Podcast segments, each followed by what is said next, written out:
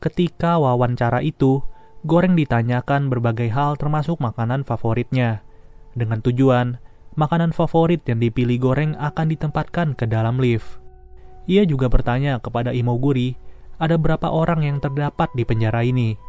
Selama 25 tahun Imoguri bekerja di sini, ia mengetahui bahwa lantai di penjara ini kira-kira 200-an lantai.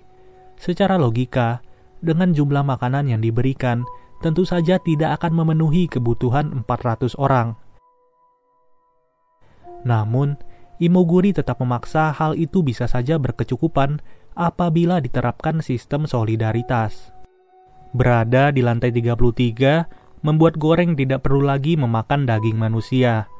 Sedangkan Imoguri malah tetap bersikeras untuk mengatur jatah makanan pada lantai di bawahnya.